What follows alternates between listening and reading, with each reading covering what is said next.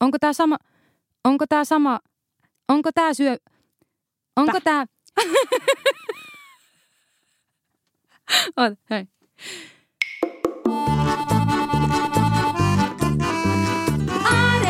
ADHD-podi. Mie on Ringa. Ja mä oon Fredrika. Meidät löydät Instagramista at ADHD-podi. Tervetuloa. Mulla on käynyt tosi usein silleen, että mie puhun puhelimessa ja yritän niinku pakata samaa aikaa ja äiti esimerkiksi siellä päivittelee kuulumisia ihan mistä sattuu. Sitten mulla alkaa pikkuhiljaa, tiettäkö, nousta semmonen joku aggressiivisuustaso, alkaa näkemään punasta ja nousee, nousee, nousee. Ja sitten mie sanon, että no niin, nyt äiti ihan oikeasti, meidän pitää lopettaa tämä hölöttäminen. Me on tässä vartin yrittänyt etsiä minun puhelinta ja mie en pysty selvästi keskittymään näihin kahteen asiaan yhtä aikaa, joten lopetetaan tämä, että mie voin niinku jatkaa sitä etsimistä. Aika klassinen etin silmälasi ja silmälasit päässä, mutta tätä mä en ole kuullut ikinä ennen, että joku etsii puhelinta samalla kuin puhuu puhelimeen. No kyllä, me uskon, että sitä muillekin tapahtuu. Ja tästä päästään tämän päivän aiheeseen, tarkkaavuus, a.k.a. Missä on mun auto? Onni ADHDn jäljillä.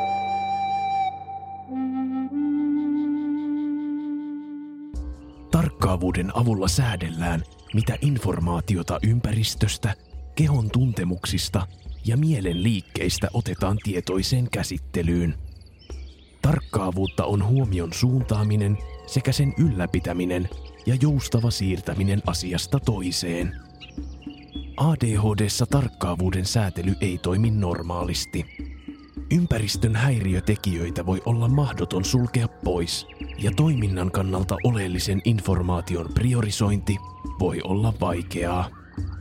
Tämä ilmenee esimerkiksi unohteluna, huolimattomuutena, lyhytjänteisyytenä ja vaikeutena kuunnella toista. Ajatusten harhailun kääntöpuolena on ylikeskittyminen eli hyperfokus. Ylikeskittyneessä tilassa huomio on niin kiinni meneillään olevassa projektissa, että jopa elämän perustarpeet jäävät sivuun. Aivojen stimulointi liikkumalla, oheistoiminnalla tai lääkityksellä auttaa ylläpitämään tarkkaavuutta. Lisätietoa aiheesta saat ADHD-liiton sivuilta tai käypähoitosuosituksista. Y ja K ja Y, K, K, ne. Tänään on tosi hyvä aamupäivä, koska oltiin kaikki ajoissa ja hommat rullaa. Ei voisi ehkä uskoa, että täällä on tarkkaavaisuushäiriöisiä ihmisiä studiossa. Mähän siis unohdin aamulla ottaa lääkkeet. Niin, mutta ei meidän tarvitse kaikkea kertoa kuulijoille. Mä unohdin myös puolet mun tavaroista autoja joudun hakemaan niitä jälkeenpäin. Mä en vieläkään niitä villasukkia. Oikeasti me ollaan siis noin kaksi tuntia myöhässä aikataulusta, mutta ei se mitään, koska nyt Fredu on lääkitty, Onni on kertonut meille hyviä faktoja ja me ymmärretään kaikki, että miksi tämä aamu oli tämmöinen, mitä se oli. No Ringo, mitä ajatuksia tämä meidän päivän teema sussa herättää? No oikeastaan minä olen tässä miettinyt, tai eilen mietin ennen kuin tätä jaksoa alettiin äänittää, että mitä asiaa mulla ylipäätään on tarkkaavaisuudesta. Koska mulle niin paljon aina toitotetaan sitä impulsiivisuuspuolta, niin minä jotenkin ajatellut, että minä olen ihan superkeskittyjä, tiedätkö, silleen niin kuin. Mutta sitten minä totesin, että se saattaa olla jonkunlainen illuusio. Kun minä menin internettiin ja katoin, että miten tämä tarkkaavaisuusongelmat ilmenee ja minkälaisia tarinoita ihmiset ylipäätään tästä kertoo, niin sitten tajusin, että ei, meikähän samaistuu aika lailla niin kaikkeen. Ja sitten minä keksin tällaisia omasta elämästä juttuja. Esimerkiksi No justiinsa tämä vähän, mikä sullakin oli tämä aamun, että mie saatan lähteä tekemään jotakin asiaa X ja sitten me on käynyt kaikki aakoset siinä välissä, kun me tuun takaisin, niin ainoastaan se yksi kirjain, mikä oli se päämäärä, niin se jää sieltä kokonaan pois. Aakkosten A jää joka kerta välissä. Siis se on tosi kumma juttu. Mulla on vähemmän aakkosia kuin muilla. Toisinaan enemmän, mutta mutta tota niin, niin, no niin, tälleen justiinsa tälleen harhaisesti, että niin nyt tekin alkaa selittää jotakin, eikä saa mitään päätä niin eikä häntä. me aloitettiin? Mikä se oli se ihan ensimmäinen? Niin, just tälle. Mutta nyt me tiedän heti, miten me jatketaan. Katsopa. Sitten öm, Ja sitten? esimerkiksi se näkyy myös vaikka suihkussa. Me saatan pestä hiukset silleen, että me laitan hoitoaineen, sitten me tajuaa, että me en ole pistänyt vaikka sitä shampoota ollenkaan. sitten me on peseen ne hiukset monta kertaa. Mikä on ennätys? Mikä on ennätys? Paljasta meille. Montako kertaa oot vetänyt? No itse asiassa yllättävän vähän, koska mulla on niinku aika hyvä suihkurutiini Tässä, Aa. koska niin paljon kuitenkin treenaa ja muuta, niin sitten se on semmoinen Joo. minuutin tai kahden semmoinen... Joo, siis mehän tiedetään, että rutiinit myöskin auttaa säätelemään sitä keskittymistä. Eli toisin sanoen sulla on tämmöinen selviytymiskeino tai tämmöinen tota, hallinnan keino tähän tarkkaavuuteen, No että sulla on hyvät rutiinit. Ja niistä huolimatta sä silloin peset hiukset viisi kertaa. No en, en pese aina, mutta siis Ja silleen... koiran samalla. No Ja, ja kämpiksen hiukset. kellä karkaa marsut oikeesti? Nyt Fredu. Mä en yhtään yllättynyt, silleen, että kenen päätä mä pesetään. Oliko edes oma tukka? Hei muuten, nyt viime aikoina mun kaveri on pessy aika paljon mun hiuksia, kun mulla olkapää leikattiin. No niin. sitten siinä on, se on paljon parempi. Tämä on jotenkin ollut paljon mutkattomampaa tämä suihkussa käyminenkin, kun ei ole tarvinnut pestä itse omia hiuksia. sitten minä olen voinut, voin tästä eteenpäinkin leikkiä, että oi kun minun olkapäähäni sattuu, niin sitten me saa samalla jotakin päähierontaa siinä. Vois- Voisiko mitenkään? Kiitos. On niin vaikeaa. Niin, kiitos minun rakas kämppi. Se on aika hyvä päähiero ja kannattaa harkita alanvaihtoa. Voit alkaa kampaajaksi, jos ei tuo esittävien taiteiden parissa lähde yhtä hyvin kuin olet toivonut. Mutta niin, sitten semmoinen viime tinkaan jättäminen, niin se on, se, se on kas... Mä oon kuullut tästä. Niin. Ja kuulemma aika monilla on tämä, että ne, niinku, siis, siis sillä lailla, niinku, mikä se, sieltä tietää jonkun hienon sanan tälle pro, ei kun, Prokrastinaatio. just tämä. Niin ne tekee sitä tosi paljon. Mie en siis tee sitä. no okei, okay. miekin teen sitä välillä, mutta en ehkä niin paljon. Tämä on taas sitä, selittelenköhän mä nyt tätä itselle vai muille. mutta mutta Niin, on kyllä. aika tehokas tekijä, kun me alan tekemään. Mutta niin. kyllä Niin. se aika usein vaatii sen, että on joku deadline. Mutta sitten niin me on jotenkin ajatellut, että mie en halua enää olla se, että se tuottaa mulle niin paljon stressiä ja ahistusta, kun me on ollut semmoinen ihminen. Niin sitten mie esimerkiksi tuossa yliopistolla viimeisiä kursseja palautin, niin tajuakko kuinka ylpeä minä olin, kun mie pistin opettajalle viestin, että voitko avata palautusboksin, että voin palauttaa tämän esseen. Sitä ei oltu tehty koko palautusboksia. Sitten kun minä laitoin sen, niin minä oli, hm, aikaa jäljellä palauttaa tehtävä 190 päivää. Bum, bum, bum, kaching, kaching, kaching. Tämä oli henkilökohtainen olympiavoitto. Siis mehän tiedetään, että tarkkaavuudessa voi sekä ilmetä siis molempia, että siinä voi olla haasteita ja vaikeuksia, jotka tarkoittaa sitä, että sen 100 000 päivää etuajassa olemisen sijaan on saman verran myöhässä. Ja se voi olla, että, että ikään kuin, niin kuin samaan aikaan tapahtuu kumpaakin. Ja, ja toisillahan nimenomaan ADHD-henkilöillä, nehän saattaa olla ihan hirveän hyviä orientoitumaan tai hallitsemaan suuriakin kokonaisuuksia ja suurienkin kokonaisuuksien siis yksityiskohtia samanaikaisesti. Että niillä voi olla niin kuin ihan käsittämätön kyky myöskin järjestellä ja havainnoida ympäristöä ja tehdä sen kanssa se, se jotenkin oleellinen aina siinä hetkessä.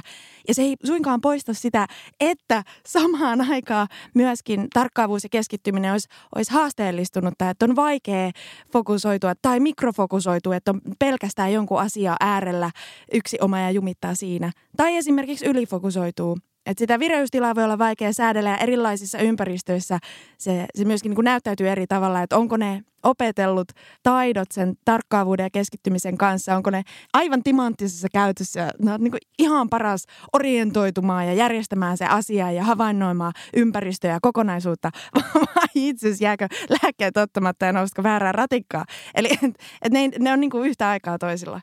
Joo, itse asiassa me olin nyt minun kaverin luona yötä, jolla on kans ADHD. Sitten me sen kanssa vähän keskusteltiin tästä asiasta. Niin se selitti tätä sillä lailla, Pesikö se että... sun hiukset? No ei muuten pessy. Sillä oli niin pieni suihku, se johtuu varmaan siitä. Mutta se selitti mulle tästä, kun tämä on varmaan semmoinen aika yleinen vertauskuva, mitä kuulee tarkkaavaisuuden yhteydessä, että on telkkari päällä, jossa niinku kaikki kanavat on yhtä aikaa päällä. Mm. Ei suinkaan sillä, että ne vaihtuu.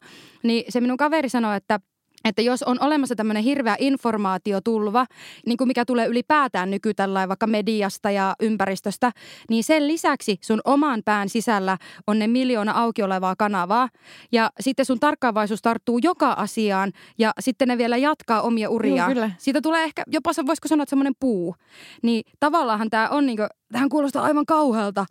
Mutta just niin kuin sanoit, niin sehän voi niin. kyllä toisaalta kääntyä myös tommoseksi, niin kuin, että, että silloin se on toisaalta se on, tämä muistako tämä CV-juttu? Se on sitä Niin, kokonaisuuden kyllä, joo. hallintaa. Joo, kyllä. Mutta sitten tämä sama kaveri selitti tästä, mikä oli mun mielestä aika mielenkiintoista, että se tietää niin kuin tasan tarkkaan tietynlaisia aikakäsitteitä.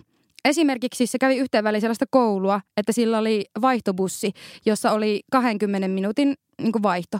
Eli hän joutui odottamaan sitä bussia.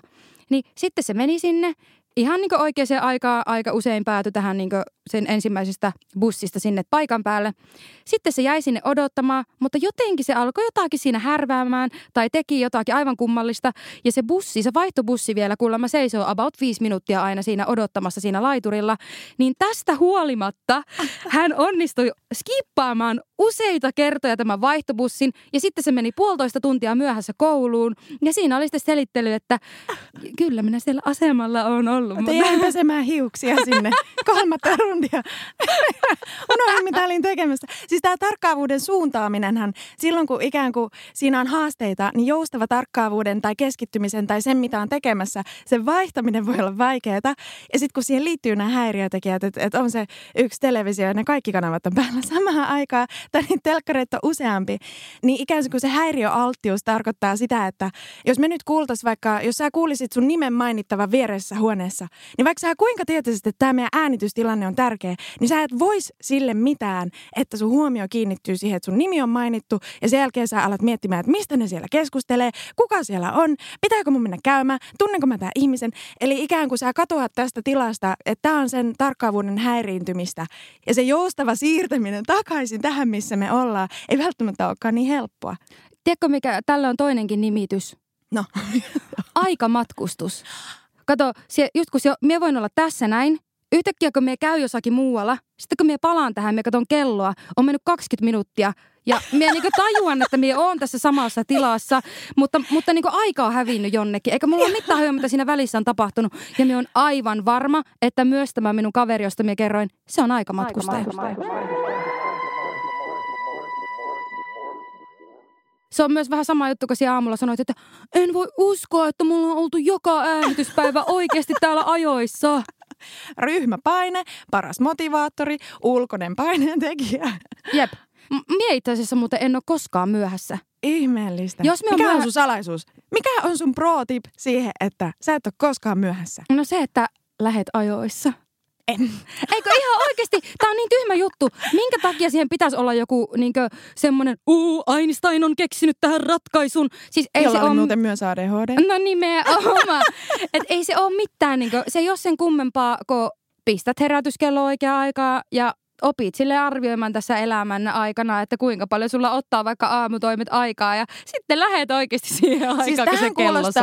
helpolta ja samalla mä tiedän, että, että se ei ole sitä. koska, miksi? Koska, no, no. no siksi, että Fredu, tässä on nyt se olennainen juttu. Otan ne lääkkeet aamulla. se saattaa a, a, niin kuin vaikuttaa, että hetikö herät, sulla voi olla siinä yöpöydällä semmoinen pikku napponen ja sitten sä otat se aamulla herät, onpa söpö pikku tabletti, laitat sen tonne kielelle ja sitten juot siihen vettä oikein aimolasillisia ja samalla nesteetkin palautuu siinä ja kyllä se aineenvaihunta alkaa toimimaan aivoissa ja kropassa ja sitten se on silleen, mm, tämä päivä ei voi alkaa kuin hyvin. Tämä on kieltämättä ihan hirveän hyvä myöskin. Um, mun suurin haaste elämässä, minkä takia mä lopulta olin niin kuin lähestulkoon pakotettu hakeutumaan ADHDn tutkimuksiin, mun suurin oire oli se, että mä en päässyt mun kotoota ulos. En suinkaan siksi, että mulla olisi esimerkiksi ollut, ollut niin vaikea vaikka sosiaalinen ahdistus, jota sitäkin siis on ilmennyt, mutta et, et se ei ollut ikään kuin ulkoisista tekijöistä kiinni, vaan se, se oli siis sellaista, että mä en pystynyt keskittymään siihen, että mitä mä puen päälle – mitä mä tarviin sen päivän aikana mukaani, mihin mä oon menossa, mistä mä oon tulossa, ketä mä oon tapaamassa, millaisia asioita ikään kuin mulla pitää olla sekä mukana tai mun päälläni, millainen sää siellä on, millä mä meen sinne, mihin mä meen, miten kauan se kestää. Eli mulla tuli siis semmoinen aivan totaalinen informaatiotulva. Ja mulla on ollut tätä vuosia, mulla on ollut tätä läpi elämän, mutta se meni lopulta, kun mun elämä oli muutenkin kuormittunutta, niin tämä oli vaikein vaikeus ja haaste, mikä mulla oli, se vaikutti mun koko elämänlaatuun niin isosti, että mä totesin, että tämä ei voi, niin kuin, että tämä ei voi olla normaalia. Että en mä voi elää näin. En mä voi elää niin, että mä en pääse ovesta ulos, koska mä en osaa päättää, mitkä kengät mä laitan jalkaa, kun mä en tajua, mikä sää siellä on. Me on muuten salaa tehnyt itselleni tuollaisia rutiineita, koska tämähän viestii nimenomaan siitä, että sulla on puuttunut ne arkirutiinit, jonka takia tuo on ilmentynyt tuommoisena... Niin, siis siltä, siltä on ehdottomasti suojannut rutiinit, mutta se ei ole absoluuttisesti aina auttanut. Eli silloin, kun on muutenkin ollut kuormittunut, niin mm. silloin ikään kuin rutiinit ei ole ollut tarpeeksi suojaava myöskään siinä tilanteessa, koska sitten se on ollut siis päällekkäistä, että monta asiaa on samaan aikaan. Mutta se on ihan totta, että rutiinit suojaa siinä. Mm. No joo, onhan mullakin oikeasti niitä hetkiä, että kaikki on niin tai silleen, että, että hyvä minua täällä Jeesustella ja leikkiä, niin kuin mulla olisi kaikki hommat hallussa. Että aika moni läheinen olisi varmaan eri mieltä. Ja on kyllä käyty aikamoisia sudenkuoppia, että on päästy tähän käänpisteeseen. Niin, ja sen siis minusta Ringa, kun sä oot niin kuin kasvanut sen kanssa, sä oot kasvanut sen kanssa sinuiksi ja sulla on ollut ne, ne omat vaiheet, missä sä oot joutunut harjoittelemaan niitä hallinnan keinoja – sun ADHDn kanssa, elämänhallinnan keinoja, arihallinnan keinoja, mitä ikinä ne on, niin minusta on niin elävä esimerkki siitä, että kun ne toimii, niin miten paljon esteettömämpää se tekee elämästä. Ja siksi ei ole yhtään vähätelty siis sanoa, että, että näin mä teen ja tämä toimii mulle ja tämä auttaa. Että mä en taju, miten tämä voi olla vaikeaa. Vaikka siis tiedät, siis sä oot harjoitellut sen, että onhan sullakin ollut hankaluuksia. Mutta mun mielestä niin kun, mitä myöhemmällä aikuisella näitä joutuu hakkaamaan ikään kuin kiveen ja opettelemaan uusiksi, niin sitä hankalampaa se on. Niin minusta on ihan mahtava, että sulla on nämä välineet ollut pitkälle aikuisiässä jo käytössä. No on se näinkin, mutta sitten kyllä tässä on myös semmoinen toinen puoli, mikä minun on pakko tässä nyt nostaa esille, niin minun elämä on myös hyvin erinkaltaista kuin mitä aika monella ihmisellä on. Että sitten, että jos sun elämä sisältää esimerkiksi vakituisen työn, sulla on perhettä, asioita ylipäätään, johon sä oot sitoutunut, niin minun sitoutumiskammo on tässä pelastanut nyt aika hyvin myös näiltä ADHD-oireiden ilmentymiseltä, koska ei kaikilla ole resursseja siihen, että ostanpa asuntoauton, a.k.a mun kaikki tavarat kulkee koko ajan mun mukana. Ei mun tarvi mm. miettiä, että no niin, että minne jätin tämän ja tämän asian, koska mm. se on siinä vaikka pihalla mm, sieltä niin työpaikalta tai mistä tahansa. Niin, kaikki on mukana koko niin. ajan. Niin, siis tavallaan on kätevä. Eli protip, hanki asuntoauto tai asu siinä. Normaali autokin riittää, on asunut semmoisessakin. Joo. Mutta siis sillä lailla, että, että, että esimerkiksi että periaatteessa kuljeta koko ajan koko elämää mukana. Ja sitten esimerkiksi toinen juttu, mulla on niin se 154 eri työpaikkaa, niin sitten ne ihmiset näkee mua siellä niin harvoin, niin eihän se tule siellä esille. Ja sitten kun mulla on kalenteri aika hyvässä käytössä, niin minä pystyn edellisenä päivänä katsoa, että missä minun pitää olla ja mitä pitää olla mukana ja näin poispäin.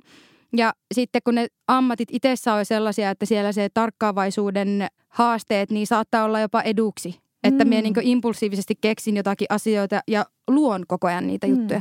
Mutta sitten taas, että jos mulla olisi joku semmoinen tietynlainen ammatti, joka vaatii jotakin samankaltaista suoritusta joka päivä, niin sitten minä onkin ongelmissa. Ja onhan mulla näitä tilanteita elämässä paljon, että minun pitää tehdä sellaisia välttämättömiä asioita. Ja minä saatan olla oikeasti ihan rikki semmoisista tilanteista, kun mulla ei olekaan sitä kontrollia. Mm, aivan. Ja sitten kun tässä päästään ehkä siihenkin, että mulla on myös ehkä jonkunnäköinen kontrollin tarve asioihin. Ah, vanha kunnon neuroosi. No niin, ja kun mie en, siis se tuntuu niin tyhmältä sanoa, että mulla on sellaisia, niin. koska niin ulospäin se ei varmasti näytä siltä, että niin. mulla olisi mitenkään hommat hallussa tai että mie tekisin mitään niin aina samalla tavalla tai pakkomielteisesti. Sehän siis tiedetään, että OCD-piirteet ei ole lainkaan harvinaisia ADHD-yhteydessä. Niin näinpä. Mutta sitten mien koe kuitenkaan, että ne olisi sillä lailla häiritseviä, että vaikka mulla on tiettyjä asioita, että jotakin vaikka, että pitää tarkistaa, onko joku päällä tai näin, niin minun ei tarvi yleensä tehdä niitä mm. montaa kertaa. Että sillä tavalla minä niin haluaisi väheksyä myöskään sitä oireyhtymää sanomalla, että mulla on niin niitä niin, piirteitä niin, niin vakavasti. Niin, ja kun minä tiedän, että joillakin myös ADHD-oireisilla niin. on näitä oikeasti. Mutta sitten just tämä toinen, mitä sä sanoit, että et vaikka tiedä, mitä vaatteita siellä laitat päälle, oh. niin onhan mullakin sitä, että minä saatan tuolla laukkoa teepaita päällä ja shortsit jalassa juosta uuden vuoden aattona Lapissa.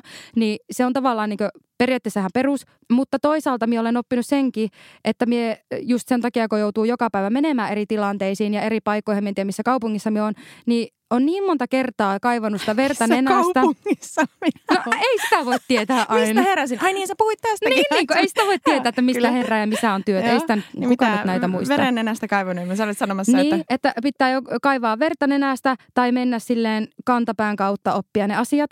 Niin mie esimerkiksi aika lailla joka ilta katon niin sääennusteen, että mitä on luvattu, että mitkä kengät minun pitää ottaa mukaan, jos mulla ei ole mahdollisuutta ottaa sitä minun asunto jossa on kaikki ne Siis minun nyt, kengät. hyvät kuulijat, täältä tulee sellaisia pro-tipsejä liittyen ADHDn hallintaan tai arjen hallintaan, jota on ollut nyt tähän mennessä. Kalenteri, säännösten katsominen päivää ennen, kalenterin katsominen päivää ennen. Me voitaisiin tähän melkein laittaa, että pakkaa myöskin tavarat reppuun, laukkuun, autoon päivää ennen. Hei, tähän se minun kaveri, jonka luonami oli yötä. Se just kertoi, että sillä on aina semmoinen laukku pakattuna, jossa sillä on muun muassa lääkkeet ja kaikki sen tavarat.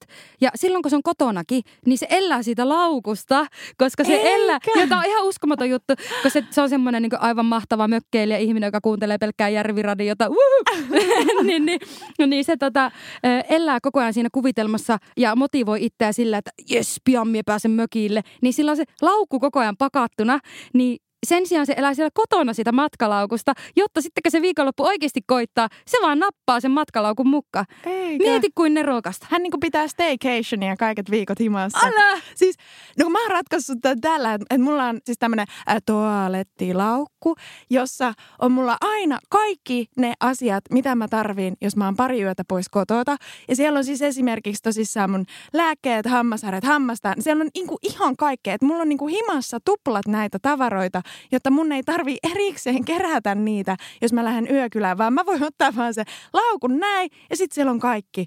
Tuo on täydellinen pro tip. Mulla on kans tuo sama ja kaikki ADHD-kaverit, ketä mie tiedän, joilla on niinku tämmöisten asioiden kanssa ongelmia tai joiden elämän niinku on tuommoista vähän vaihtelevampaa, niin ne tekee tätä samaa. Ja kaikki on siitä silleen, huu, halleluja, kuka on keksinyt tämän nerouden. Ja se on ihan siis, se on niinku oikeasti, se parantaa elämänlaatua aivan sikana. Niin paljon. Näitä asioita pystyy myös ulkoistamaan. Silloin sä saatat saada paljon nopeammin asioita tehtyä. Ai niin kuin, että äiti tulee siivoa kotiin vai? No tämä esimerkiksi saattaa myös toimia. Me äiti ei suostunut. mutta, se, mutta se, että sä ajattelet ääneen, niin johtaa siihen, että sä voit ulkoistaa, jos sulla asuu ihmisiä esimerkiksi ympärillä. Mie monesti haen semmoista vahvistusta minun kämppiksiltä. Mm. Että mie niin puhun niitä asioita ääneen, niin yleensä siis kun ne on niin päivän selviä juttuja normaali ihmisille, niin sitten ne niin vaan vastaa siihen. Ja sitten mie niin tiedän saman tien, että minun kannattaa kuunnella sitä paljon mieluummin kuin itseä. Niin sitten mie niin pääsen tosi paljon nopeampaa niistä. Ta, siis tämä on itse asiassa hauska, kun mie melkein kerkeän nykyään kysyä lausetta loppuun jos minä ajattelen vaikka, että pitäisikö minun syödä ennen kuin mie blää blää blää, niin minun kaveri on vastannut siinä, että pitäisikö minun syödä, pitäisi. Syödä pitää aina. No niin, koska ne niin tunnistaa nämä, niin kuin, että missä kohtaa tämä menee, tämä ajatus Niin. milläkin tavalla. Tästä päästään muuten tähän kehotuntemusten tarkkailuun, koska tämä pitäisikö syödä, onko mulla edes nälkä, milloin mä oon viimeksi syönyt vai onko mä syönyt edes tarpeeksi. Niin, koska me tiedetään, että säännöllinen ruokarytmi myöskin auttaa tukemaan ADHDn kanssa elämistä, niin tarkkaavuushan ei ole tosissaan pelkkää kirjanlukua tai, tai sitä, että tavarat on kasassa. Siihen siis liittyy myös oman kehon toimintojen, oman tunnekokemuksen tarkkailu. Ja tämä on myöskin joskus haastavaa ADHDn kanssa, että ei tunne, että mitä perustarpeita mulla just nyt on. Tämä on muuten tosi kummallista, koska itsehän on periaatteessa fyysisten alojen ammattilainen. Ja sitten minä on samalla se ihminen, joka ei erota väsymystä ja nälkää toisistaan. siis sitä on ihan perus. Ja minä olen aika varma, että tämä on useammalla ADHD-ihmisellä, koska tosi monet puhuu, siis onhan tämä niinku normaali ihmisilläkin, että ne syö illalla vaikka tosi paljon. Ja varmaan voi myös liittyä sitten taas ADHDssa ainakin lääkityillä henkilöillä siihen, että se lääke vie sitä ruokahalua ja sitten illalla kun loppuu se lääkkeen vaikutus, niin Aa, kaikki ruoka mulle nyt. mutta, mutta mie väitän, että mulla se on enempi just siitä kiinni, että kun mie en erota sitä, että onko mulla nälkä vai väsymys. Ja kuitenkin kummatkin niistä loppupeleissähän se on sama tarve. Energia on niin kuin, sä yrität säästää energiaa, tai että se on niin kuin energiasäätelyä. Jep, kyllä.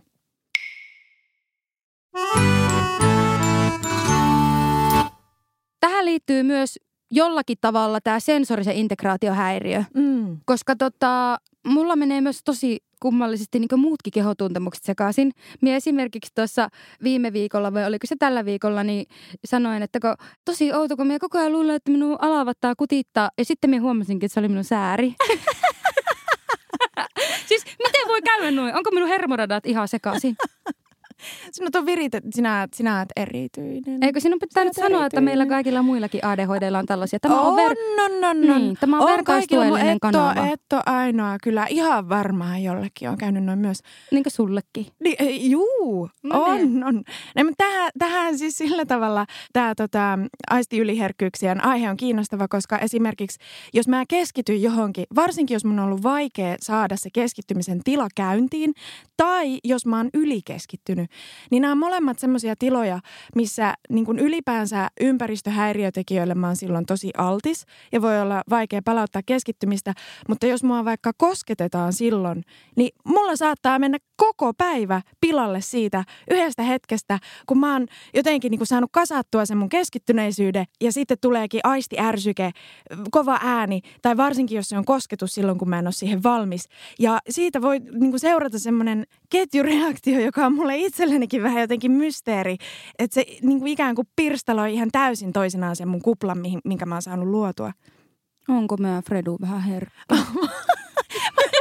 Mä siis yksi, yksi kaveri sanoi mulle joitain vuosia sitten, että, että hän kokee, että mä oon herkkä ihminen. Ja mä olin, mä olin aivan häkeltynyt siitä, koska siis se mun oma luontainen herkkyys ja esimerkiksi nämä aistiyliherkkyydet, niin mä oon oppinut selviytymään niiden kanssa niin, että mä oon tehnyt itsestäni vähän semmoisen taffimman kuin mitä mä oon. Että kyllä mä kestän.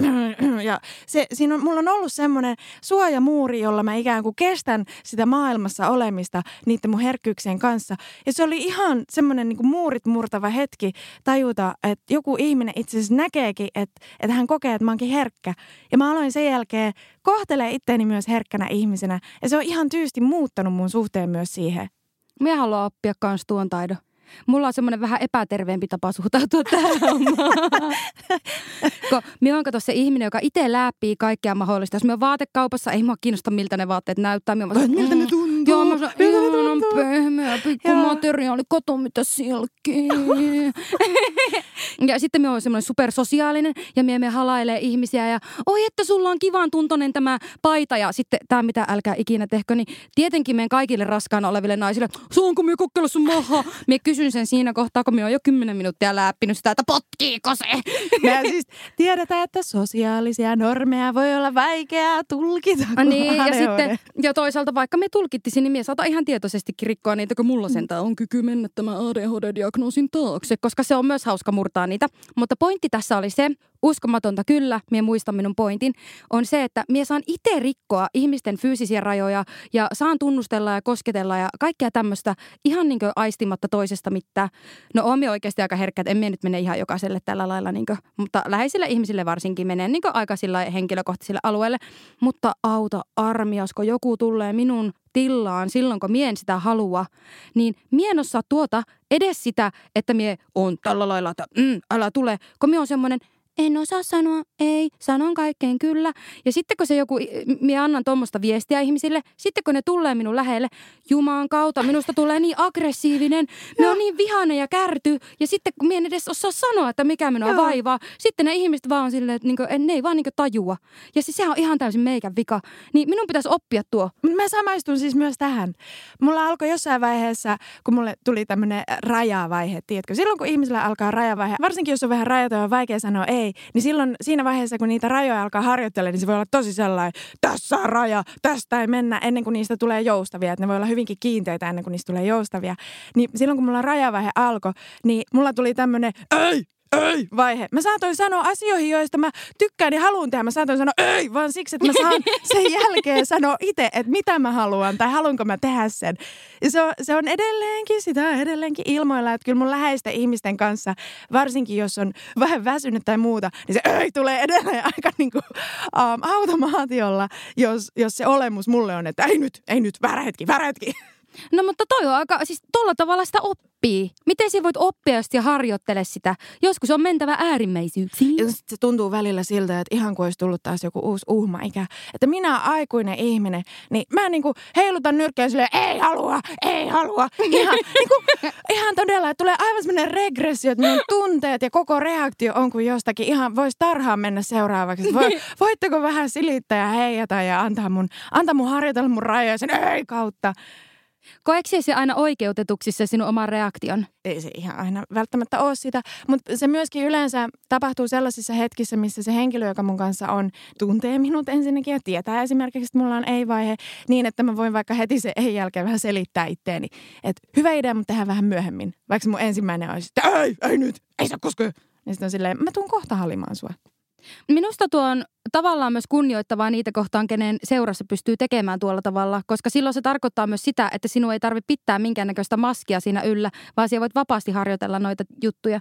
Et en minä niin ainakaan sinua osaa kuvitella, että siellä tuolla niin pitkin kyliä meidät rähisemässä ihmisillä. Ei, ei.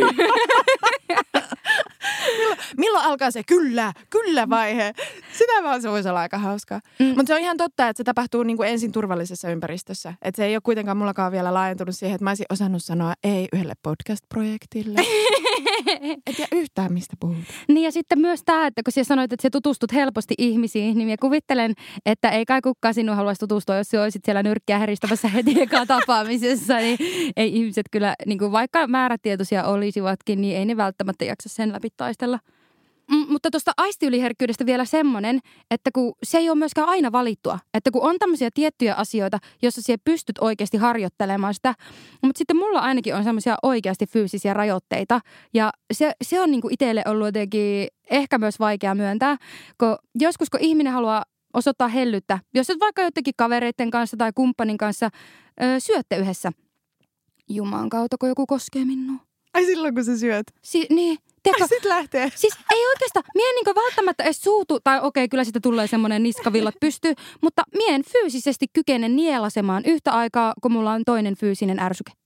Wow, niin että se on ihan todella niin, kuin niin voimakas se sinun fyysinen reaktio. Että se, se on täysin ei-tahdon alainen sulle. Katoko, siis tämä on just se juttu, että kun nyt ei puhuta siitä, että joku random tyyppi tulee koskemaan Joo. minua, kun minä syön, vaan vaikka just tämmöinen minun kaikista läheisin ihminen, Joo, jo. niin siitä vaan niin tulee se, että nyt on niin kosketusaisti, keskitä huomiosi siihen, jolloin Joo. se nielaseminen tulee, niin kuin, ei vaan pysty. Joo. Ja tätähän voi olla nimenomaan, mitä ADHD ja ihmissuhteisiin tulee, niin nämä aistiyliherkkyydet, kosketus, ääni, hajut, maut, kaikki, niin niitä voi olla vaikea, jos niistä ei ole tietoinen, pistää siihen ihmissuhteen kontekstiin, jossa toinen ihminen voikin kokea, että aa, että sä et halukkaan mua sun lähelle, että sä et välitä musta tai sä et tykkääkään musta, että mikä nyt on ongelma. Vaikka oikeastaan kyse on siitä, että niin kuin 11 ja puolen minuutin päästä koske mua silloin. Silloin mä oon saanut syötyä tai silloin mä pidän tauon tästä asiasta, mitä mä teen. Niin silloin on hyvä hetki. Niin, että se on niin kuin tietoisempi valinta, se tila on tietoisempi.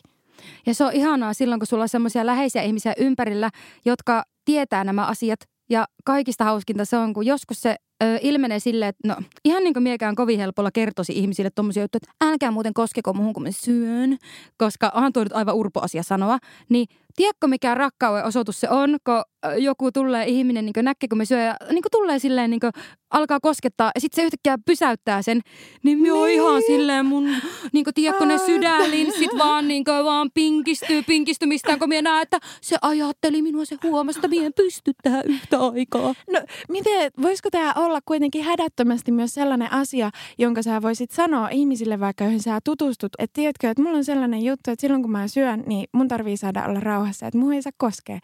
No minä pidän tuota myös sillä lailla vähäpätöisenä asiana, että en minä muista sitä ennen kuin joku ihminen oikeasti koskee ja sitten se tulee se reaktio.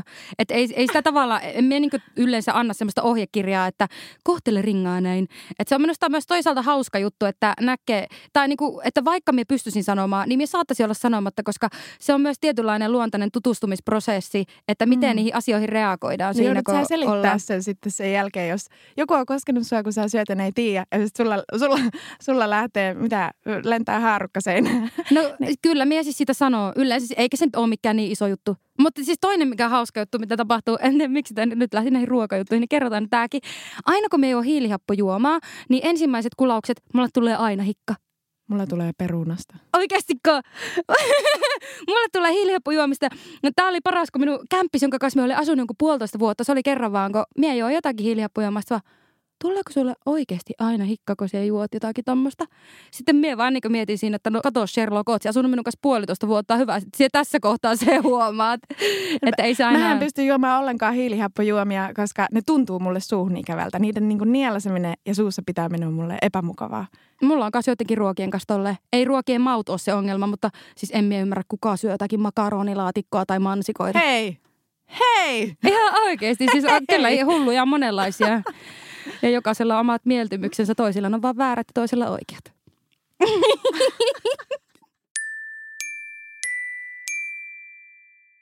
No miten sitten, kun tämä tarkkaavaisuus heijastuu aika usein siihen omaan elämään, että itse koet siitä vaikeuksia, niin miten se heijastuu sitten ympäristöön tai vuorovaikutukseen muiden kanssa? Esimerkiksi just tämmöinen myöhästely tai joku muu sosiaalinen tilanne. No mulla on ehdottomasti sosiaalisissa tilanteissa esimerkiksi, jos on vaikka hälyiset ympäristöt, kuten vaikka voisi olla jotkut tapahtumat tai festivaalit, niin mulla voi olla todella vaikea jotenkin hahmottaa, mihin mä oon menossa, mistä mä oon tulossa, kenen kanssa mä olinkaan. Ja ne voi kuormittaa mua ihan, ihan uudella tavalla, koska siellä ikään kuin se ympäristö on niin virikkeellinen ja siellä on niin paljon informaatiota, että siellä navigoiminen itse asiassa muuttuukin ihan ehdottomasti vaikeammaksi. Ja sitten toinen myöskin tähän liittyvä voisi olla siis keskustelut. Eli mulle voi olla hirmu vaikea keskustelua vaikka isossa porukassa. Ja mun voi olla myöskin vaikea siis keskittyä jopa toisinaan kahden kesken käytyihin keskusteluihin. Että mä unohdan saman tien, mitä se toinen ihminen on sanonut. Ja mä saatan kysyä montakin kertaa niin, että mitä, mikä se oli? Kysytkö vielä uudestaan, että omat aivot rekisteröi tosi hitaasti jotenkin se informaation, mitä tulee. Ja silloin varsinkin, jos, jos kyseessä on um, vaikka ravintolaympäristö, missä on hälinää muutenkin, niin voi olla, että mun huomio tosissaan kiinnittyy siis ihan muiden pöytien tai muiden seuroiden keskusteluihin. Ja voi olla ihan hirveän vaikea, varsinkin jos se aihe on vähän epäkiinnostava itselle, niin pysyä jotenkin läsnä siinä käytävässä keskustelussa. Niin tällaisessa se ehdottomasti kyllä näkyy. Minä haluan tähdentää tässä sitä, että se ei ole aina kiinni siitä, että vastapuoli olisi jotenkin epäkiinnostava. Aika usein se voi myös olla tätä. mutta, mutta kyse on enemmänkin siitä, että se ympäristö virittää sillä tavalla, että sitä omaa keskittymistä on vaikea suunnata. Kyllä. Ja se häiriintyy ikään kuin helposti. Sitä on vaikea palauttaa. Jep. Mutta miten sitten taas semmoiset toisenlaiset ympäristöt, jossa siellä pääset hyperkeskittyneeseen tilaan? Mitä on hyperfokus? Aivan. Aivan, hyperfokus, ylikeskittynyt tila. Se on siis tosissaan tarkkaavuuteen liittyvä tila ja me tiedetään, että, että tarkkaavuuteen vaikuttaa siis muun muassa vireystila ja vireystilan säätely voi olla vaikeaa. Ja joskus kun oikein natsaa, niin voi käydä niin, että, että joku sen hetkinen asia tai projekti tai jotain, mitä on tekemässä, niin muodostuukin semmoinen keskittymisen kupla, jota sanotaan hyperfokusoitumiseksi tai ylikeskittymiseksi. Ja se siis on tarkkaavuuden joustamattomuuden ilmentymä. Eli se kuuluu tarkkaamattomuuteen siten, että siitä tilasta voi olla hyvin vaikea siirtää sitä keskittymistä, sitä suuntaa – mihinkään muuhun. Ja tämä saattaa sisältää sen, että, että ei muista syödä, ei muista käydä vessassa. Jopa perustarpeet voi jäädä, niin kuin Onni sanoi, että perustarpeet voi jäädä ikään kuin siinä vaiheessa huomiotta. Ja monillehän siis hyperfokus on ihan hirmu miellyttävä, kiinnostava, inspiroima, voimannuttava tila, että tehdään kolmen viikon työt 12 tunnin aikana tai, tai jotain muuta ihan älytöntä, että se on myöskin niin kuin voimallinen kokemus. Se oli kyllä hyvin kiteytetty, koska yleensä kun puhutaan tästä ylikeskittymisen tilasta, niin siitä puhutaan nimenomaan pelkästään siinä positiivisessa merkityksessä. Ja sitähän se oikeastaan on, ainakin meille, jotka tekee taidetta ammatikseen tai harrastaa taiteita. Vaikka just tunnistan tuon itse biisien tekemisessä tai piirtämisessä, muussa taiteellisessa toiminnassa – aika usein kyllä itse asiassa myös urheilussa, jolloin se saattaa olla vähän vakavamman puoleista. Jos esimerkiksi unohtaa juoda ja teet mm. jotakin tosi pitkäaikaista suoritusta, niin se ei välttämättä ole silloin hyvä. Ja se riippuu vähän jotenkin, että miten se vaikuttaa sun ympäristöön. Että siinä vaiheessa, kun muu elämä jää vaikka sen tilan jalkoihin, eli ylikeskittynyt tila vaikka vaikuttaa ähm, perheenjäseniin, että oma perhe jää vaikka huomiota, unohtaa käydä hakemassa, äh, en mä ihan lapset kaupasta, ei kun mitään näitä. tai, tai että sillä on niin kuin seurauksia.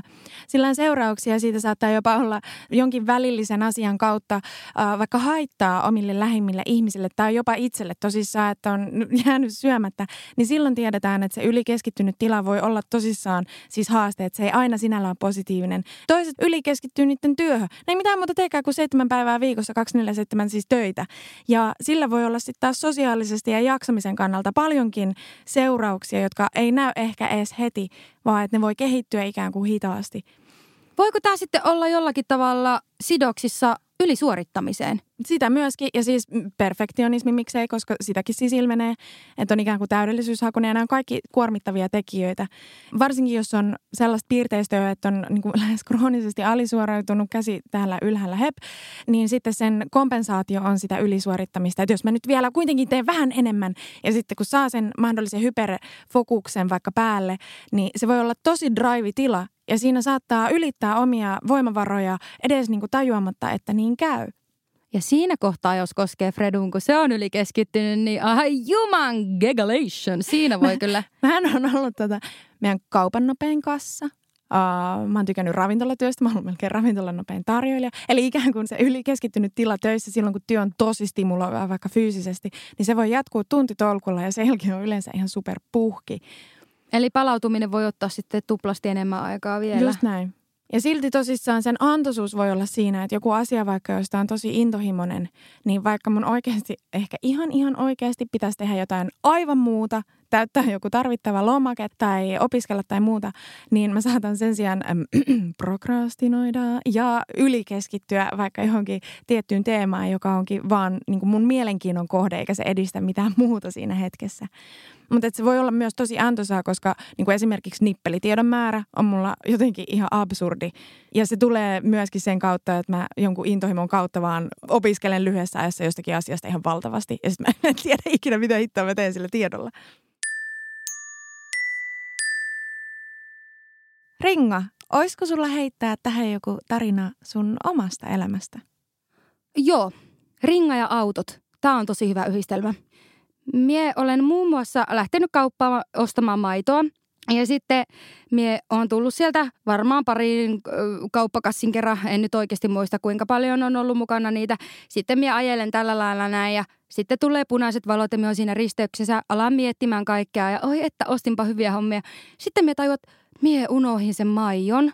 Siis tyyli, että on vaikka äitille hakemassa maitoa tai jotakin ollut. Äitille, joka ei suostu siivoa Niin, niin minä yritän sitten vastapalveluna tehdä sille, hakia sille maitoa, että se tekee mulle piirakkaa. Niin sitten minä huomaan, että ei, minä unohin sen.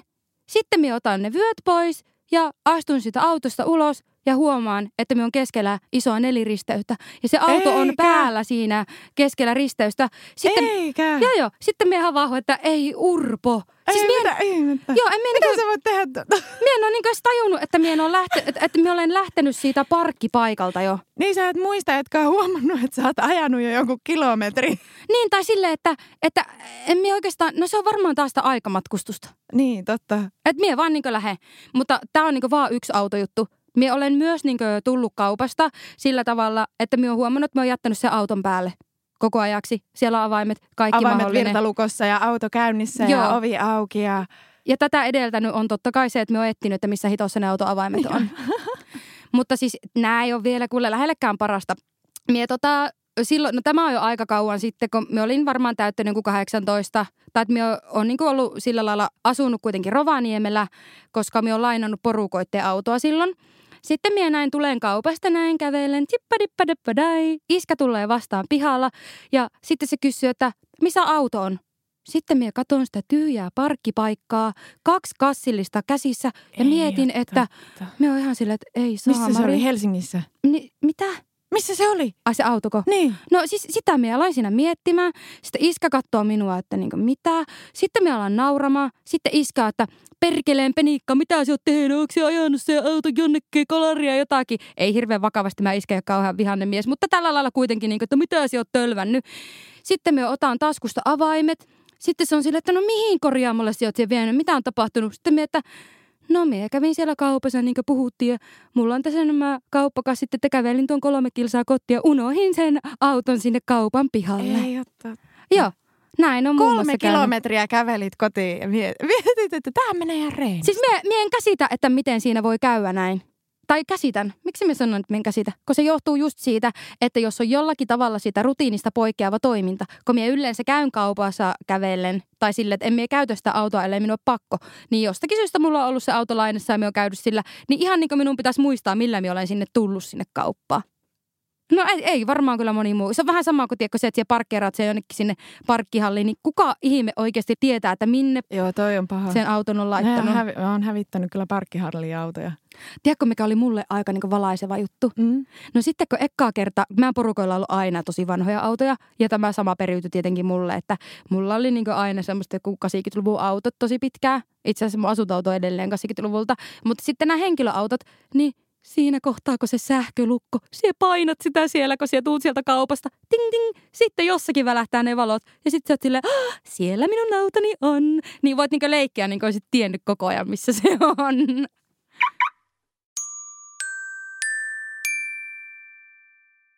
Ringo, miten samaistut sellaiseen, että jos mä tapaan uuden ihmisen Mm. ja tämä henkilö esittelee itsensä mulle ja me kätellään toisiamme ja hän kertoo, mikä hänen nimensä on ja sen jälkeen minä kerron, mikä minun nimeni on, niin millä todennäköisyydellä Oot siihen mennessä, kun oot keskittynyt siihen, että sanot oman nimesi oikein ja selkeästi ja kuuluvalla äänellä, oot unohtanut, että minkä se henkilö sanoo nimekseen sinua vastapäätä.